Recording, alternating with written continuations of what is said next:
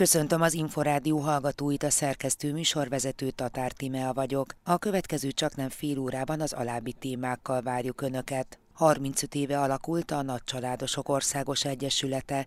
2019-hez képest 8%-kal nőtt itthon a kisgyermekeket nevelő nagycsaládosok száma. Voltunk mi tényleg csodabogarak, mondták azt is, hogy olyanok, mint az ufók, és még 35 évvel ezelőtt egyértelműen úgy néztek a nagycsaládokra, hogy az szegénységi kockázat, de hogy egyre nagyobb érték ugye gyermeket vállalni, egyre többen mondják azt, hogy hú, tehát tényleg egy 5-6 gyermekes édes édesanyja vagy pozitívan változott? Magyarországon a nagycsaládosok, azaz a három vagy több gyermek nevelő családoknak a részaránya az összes kisgyermeket nevelő család között nagyjából 15 százalék. Jelen pillanatban nagyjából 122 ezer olyan család van, akik három vagy több gyermeket nevelnek. A média szabályozásban az állam és a média szereplők együttműködésére van szükség a gyermekek védelme érdekében. Konszenzus alakuljon ki arról, hogy van veszély, ami a gyerekekre gyerekekre, fiatalokra leselkedik, és ezt a veszélyt egy közös fellépéssel meg lehet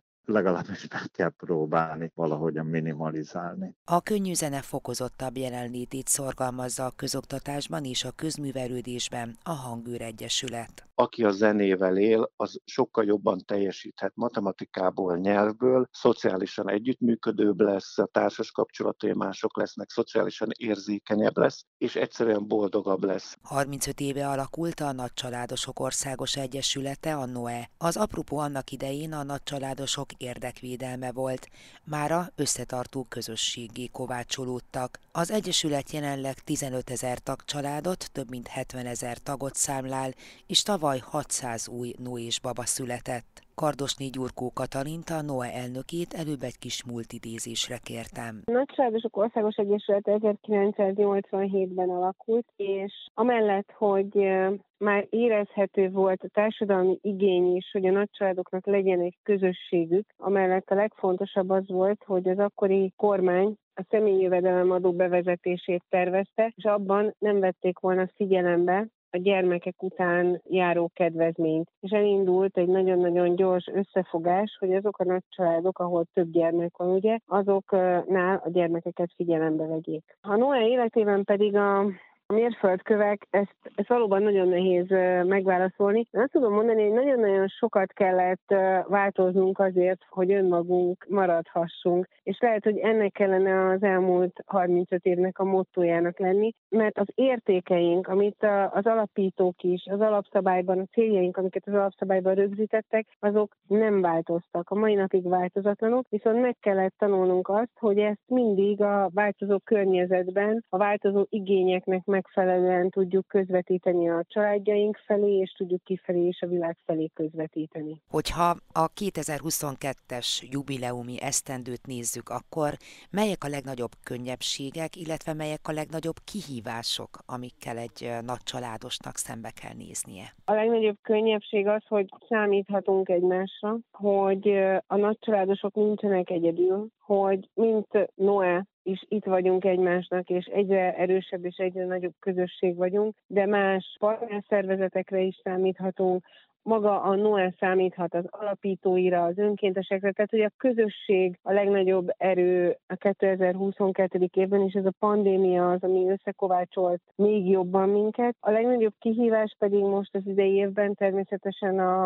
a gazdasági válság, a rezsivel kapcsolatos kihívások. Ezt kell megoldani a családoknak, de az érezhető, hogy sokkal-sokkal könnyebb, hogyha számíthatunk egymásra, és nem egyedül áll az ember a világban. A Noel három alappillére az tényleg a a közösségépítés, a nagycsaládos értékek felmutatása és a nagycsaládosok sajátos érdekeinek a képviselete. És azt gondolom, hogy ha visszatekintek a 35 évre, amiben a szakértőink is mellénk álltak, akkor nagyon-nagyon sokszor elmondhatjuk azt, hogy igenis sikerült a nagycsaládosok érdekeit képviselni. Az elmúlt 12 év családpolitikájában pedig számos javaslatunk megjelent. Való igaz, hogy egy nagy nagyobb áldozatot vállal, ha több gyermeket nevel, de jelen pillanatban a családtámogatások bővülésével és azzal, hogy stratégiai partnerei vagyunk a kormánynak, egyre több segítséget, meg egyre több eredményt tudtunk elérni, és erre büszkék is vagyunk. Mit gondol arról, hogy a nagycsaládok megítélés az hogyan változott ez alatt a 35 év alatt?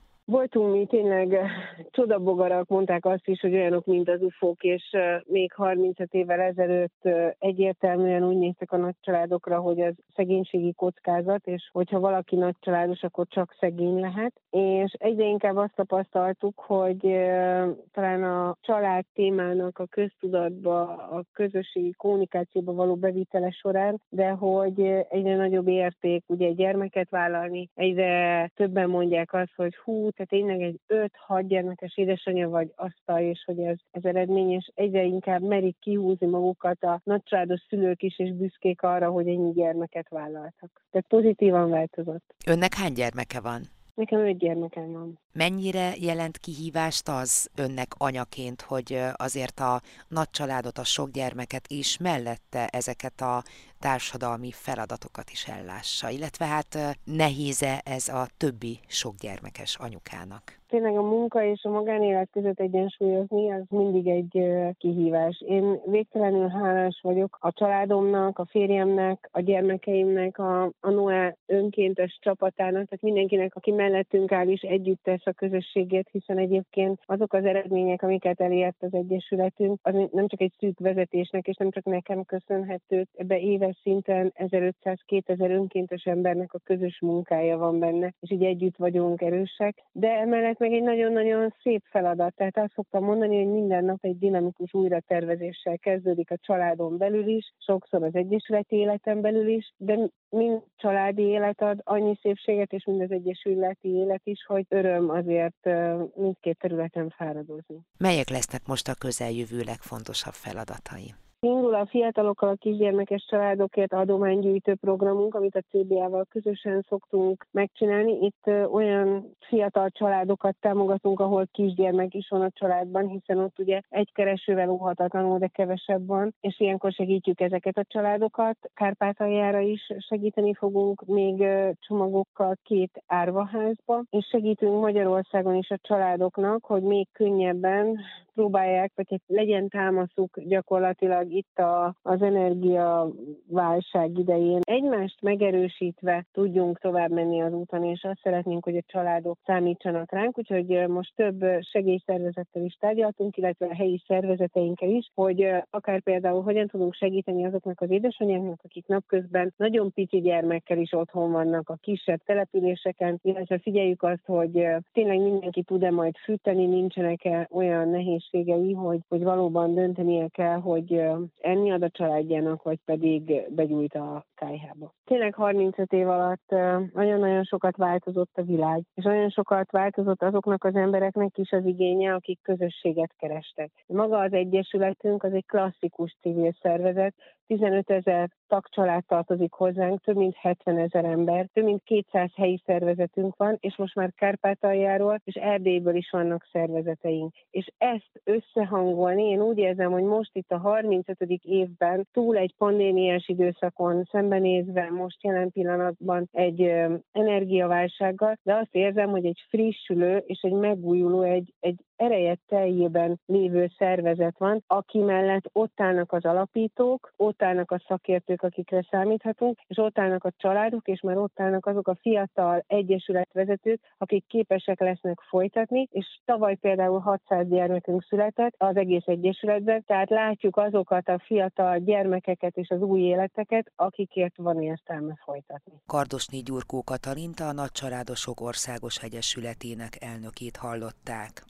2019-hez képest 8%-kal nőtt a kisgyermekeket nevelő nagy családosok száma Magyarországon. Jelenleg 122 ezer olyan család van, ahol három vagy annál több gyermeket nevelnek. Helyzetükről, lehetőségeikről Fűrész Tündével, a kincs elnökével beszélgettünk. Magyarországon a nagycsaládosok, azaz a három vagy több gyermek nevelő családoknak a részaránya az összes kisgyermeket nevelő család között nagyjából 15 százalék, és ami nagyon fontos fejlemény az elmúlt években, hogy nőtt a részarányuk, illetve a számuk is. 2019-hez képest 8 százalékkal többen vannak a családosok a kisgyermeket nevelő családok között. Ez azt jelenti, hogy jelen pillanatban nagyjából 122 ezer olyan család van, akik három vagy több gyermeket nevelnek. Miben változott az ő életük az elmúlt időszakban? Hol lett könnyebb a helyzetük, és hol esetleg nehezebb? Sokszor el szokták mondani a nagy családosok, hogy voltak olyan idők Magyarország életében, amikor a sok gyermek vállalása az bizony egyúttal szegénység kockázatának felvállalását is jelentette. Ez sok tekintetben megváltozott mostanra, hiszen számos olyan családtámogatási kedvezmény van, amely kifejezetten díjazza azt, hogyha valaki több gyermeket is nevel ezek a családtámogatások esetleg még nagyobb kedvet adnak ahhoz, hogy háromnál több gyermeket vállaljon egy család? A számok mindenképpen ezt mutatják, hiszen ahogy említettem, nőtt a nagy a száma részaránya is, de a megszülető gyermekek körében is jelentősen nőtt azoknak a kisbabáknak a részaránya, akik harmadikként vagy többedik gyermekként születnek meg egy családban. 2010 óta több olyan intézkedést vezetett be a kormány, amely kedvezően érinti a nagycsaládosokat. Nem véletlen egyébként, hogy a nagycsaládosok körében nőtt legnagyobb mértékben az egyfőre első családon belüli jövedelem. Ja, már eleve a családi adózás, a családi adókedvezmény, amely 2011 óta rendelkezésükre áll, ez gyermekenként 33 ezer forintot jelent a nagycsaládosok esetében, ami egy-egy családnál marad. Ugye ez, ahogy a gyermekek száma növekszik, három gyermeknél ez 100 ezer forint, és ez tovább nő, hogyha több gyermek van egy családban. És hát vannak olyan intézkedések, amelyek kifejezetten a nagy családosokat célozzák meg. Ilyen a négy gyermekes anyák személyi jövedelemadómentessége, vagy a nagy családosok autóvásárlási kedvezménye, amelyel az érintetteknek már több mint negyede élni tudott. És a jelenlegi nehéz helyzetben, amikor az energiaválság minden család életét megnehezíti, akkor külön is támogatást kapnak a nagycsaládosok, hiszen ők nagycsaládos kedvezményben részesülnek. Ez korábban is létező támogatás volt, és a mostani helyzetben pedig érzékelhető, hogy egyre többen veszik igénybe. Fűrész Tündét a Kopmária Intézet a népesedésért és a családokért elnökét hallották.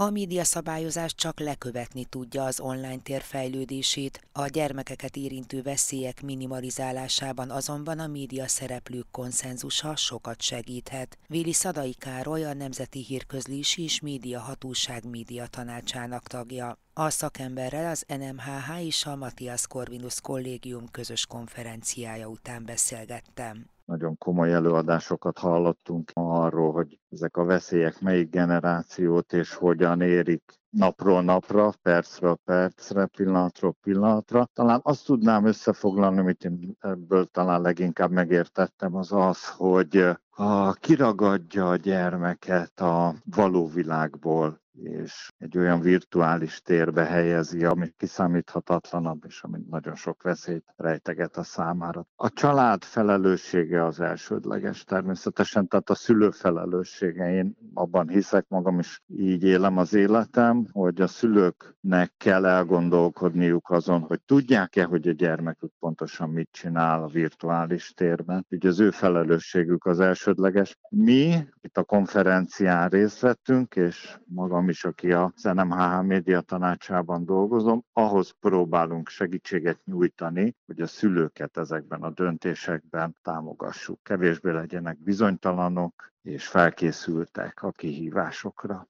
Tulajdonképpen maga a gyermekvédelem intézménye is megváltozik ebben a közegben? Az állam a gyermekvédelmet fontosnak tartja, és ez egy intézményrendszert rendel. Ennek egyik formája az a fajta védelem, amit a biztonságos médiaterek kialakításával próbál, vagyis a szabályozáson keresztül próbál kialakítani az állam. Vagyis korlátozni kívánja, hogy milyen tartalomhoz férhetnek a gyerekek, ugye ez a közismert korhatáros megjelölések, de más módon is igyekszik szabályozni a biztonságos médiaterek létrejöttét. Mennyire sikerül ezekkel az intézkedésekkel lépést tartani az online világgal, ami időnként úgy tűnik, mintha lépés előnyben lenne? Hát azt hiszem, hogy illúzió azt gondolni, hogy bármikor a szabályozás le tudja követni, vagy utol tudja érni a fejlődés ütemét. A logikája is ez, előbb van egy jelenség, és aztán jelenik meg a szabályozás. Én inkább abban látom a lehetőséget, hogy a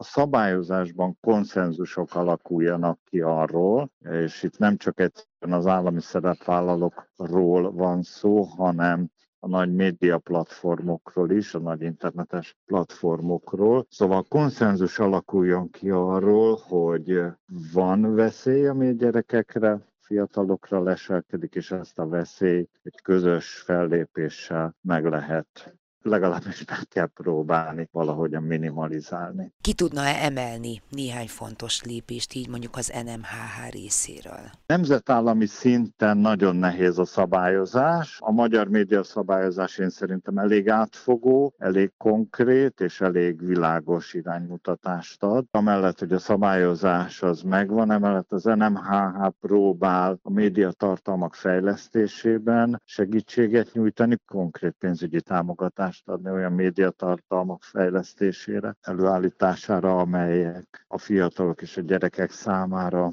befogadhatóak, könnyen érthetőek, illetve, hogy nekünk magunknak is vannak programjaink, például a Bűvös Völgy nevű médiaértést és média oktatást támogató programunk az NMHH-ban, ami segíti ez. És a harmadik pedig, hogy van egy internet hotline, amit az NMHH-ban, ahol a felnőttek, szülők bejelenthetik azokat a médiatartalmakat, amelyeket károsnak ítélnek meg, és meg akarják óvni a saját, illetve mások gyerekeit ettől. Szadai Károlyt a Nemzeti Hírközlés és Média Hatóság média tanácsának tagját hallották.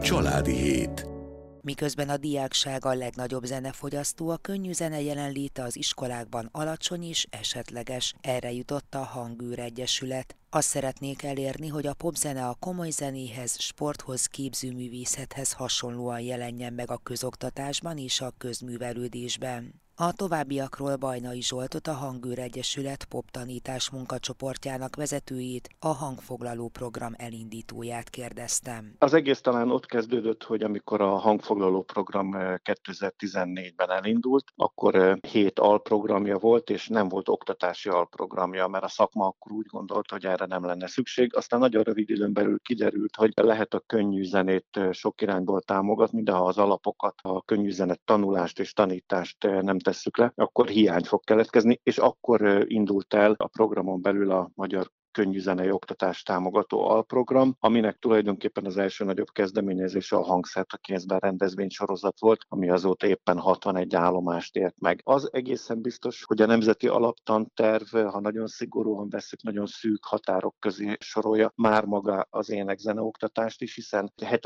és 10. osztály között is már csak egy óra van hetente, ami rettentően kevés, rettentően kevés, hogy abban még a könnyű zene is beleférjen. Ráadásul ugye maga a pedagógus képzés sincs arra felkészül, hogy a könnyű zenét bevegye a tanrendbe, úgyhogy egy alapos szemléletváltásra lenne szükség. Miért fontos, hogy a könnyű zene ott legyen? Azért, mert már önmagában, hogyha a zene nagyobb hangsúlyt kap az iskolában, legyen szó könnyű zenéről is, az már a zene irányába viszi el a gyerekeket? Mert 1972-ből, tehát 50 évvel ezelőttről vannak olyan kutatások, amik azt mutatják, hogy a, aki a zenével él, az sokkal jobban teljesíthet matematikában, matematikából, nyelvből, szociálisan együttműködőbb lesz, a társas kapcsolatai mások lesznek, szociálisan érzékenyebb lesz, és egyszerűen boldogabb lesz. Másrészt korábban mi is kimutattuk, hogy az, aki zenével él, zenét tanul, maga is zenél, azokból lesz az a tudatos zenei vásárló, aki megérti azt, hogy a, a zene ugyanúgy, ahogy a kifli nincs ingyen a boltban, a zene sem ingyen születik, és ez pedig a zeneiparnak lenne rendkívül fontos. Tulajdonképpen a fiatalok 95%-a napi szinten a könnyű zenével él. De ez a könnyű zene tulajdonképpen az iskola kapujában egy magánügyé, egy kintmaradó dologgá válik. Mennyire működik már ez a program, vagy mennyire a jövő zenéje, fogalmazzunk így? nagyon változó, de ha a, a nagy többséget akarjuk venni, akkor mondjuk azt, hogy ez a jövő zenéje. Sok helyen a tavalyi kutatás is azt mutatja, hogy maga az eszközök is hiányoznak hiányzik az is, hogy tényleg a pedagógusoknak a kezébe adjunk mondjuk olyan órákon használható anyagokat, akár tanmeneteket, amivel mondjuk a magyar rendszerváltás történetét a könnyű zenén keresztül is be tudná mutatni, vagy illusztrálni tudná. Nagyon sok beszélgetést készítettünk iskola vezetőkkel, tanárokkal, mindenféle tanárokkal, és volt, aki például arról beszélt, hogy a könnyű zenével nyitotta meg a gyerekeket, mert hogy lett azonos téma a diák és a tanár között, hogy ő ismeri ugyanazt a zenét. Volt, aki arról beszélt, hogy, hogy szociálisan hátrányos helyzetben lévő gyerekeket mennyivel könnyebb volt bármilyen irányban elindítani azzal, hogy a könnyű zenéről kezdtek beszélni. Persze azt is fontos tudni, meg az is egy fontos cél számunkra, hogy azért az Európai Unióban, Bulgáriában zenélnek hozzánk képest a legkevesebben. Tehát nagyon hátul kullogunk Bartók és Kodály országában abban a sorban, ahol a zenélők zenélni tudókat mérik fel. Ha sikerül egy fiatalt megfertőznünk a zenéléssel, a zene iránti vágyjal, akkor ezen is változtathatunk, minél többen zenélhetnek, többen lesznek tudatos zene és kultúrafogyasztók, ami én azt gondolom, legyen ez akár egy szubjektív dolog, hogy ez az egész társadalomra jó hatással lehetne. Bajnai Zsoltot a Hangűr Egyesület poptanítás munkacsoportjának vezetőjét hallották. A családi hét adásában ezúttal beszámoltunk arról, hogy 35 éve alakult a Nagycsaládosok Országos Egyesülete, 2019-hez képest 8%-kal nőtt itthon a kisgyermekeket nevelő nagycsaládosok száma. Voltunk mi tényleg csodabogarak, mondták azt is, hogy olyanok, mint az ufok, de hogy egyre nagyobb érték ugye gyermeket vállalni, pozitívan változott. Magyarországon a nagycsaládosok, azaz a három vagy több gyermek nevelő családoknak a részaránya az összes kisgyermeket nevelő család között nagyjából 15 százalék, 122 ezer olyan család van, akik három vagy több gyermeket nevelnek. Szóltunk arról is, hogy a média szabályozásban az állam és a média szereplők együttműködésére van szükség a gyermekek védelme érdekében. Konszenzus alakuljon ki arról, hogy van veszély, ami a gyerekekre fiatalokra leselkedik, és ezt a veszély egy közös fellépéssel meg lehet legalábbis meg kell próbálni valahogyan minimalizálni. És hallhattak arról, hogy a könnyű zene fokozottabb jelenlétét szorgalmazza a közoktatásban és a közművelődésben a Hangőr Egyesület aki a zenével él, az sokkal jobban teljesíthet matematikából, nyelvből, szociálisan együttműködőbb lesz, a társas kapcsolatai mások lesznek, szociálisan érzékenyebb lesz, és egyszerűen boldogabb lesz. A Családi Hét mostani és korábbi adásait is visszahallgathatják az infostart.hu oldalon. Én köszönöm megtisztelő figyelmüket, a szerkesztő műsorvezetőt Tatár Timát hallották.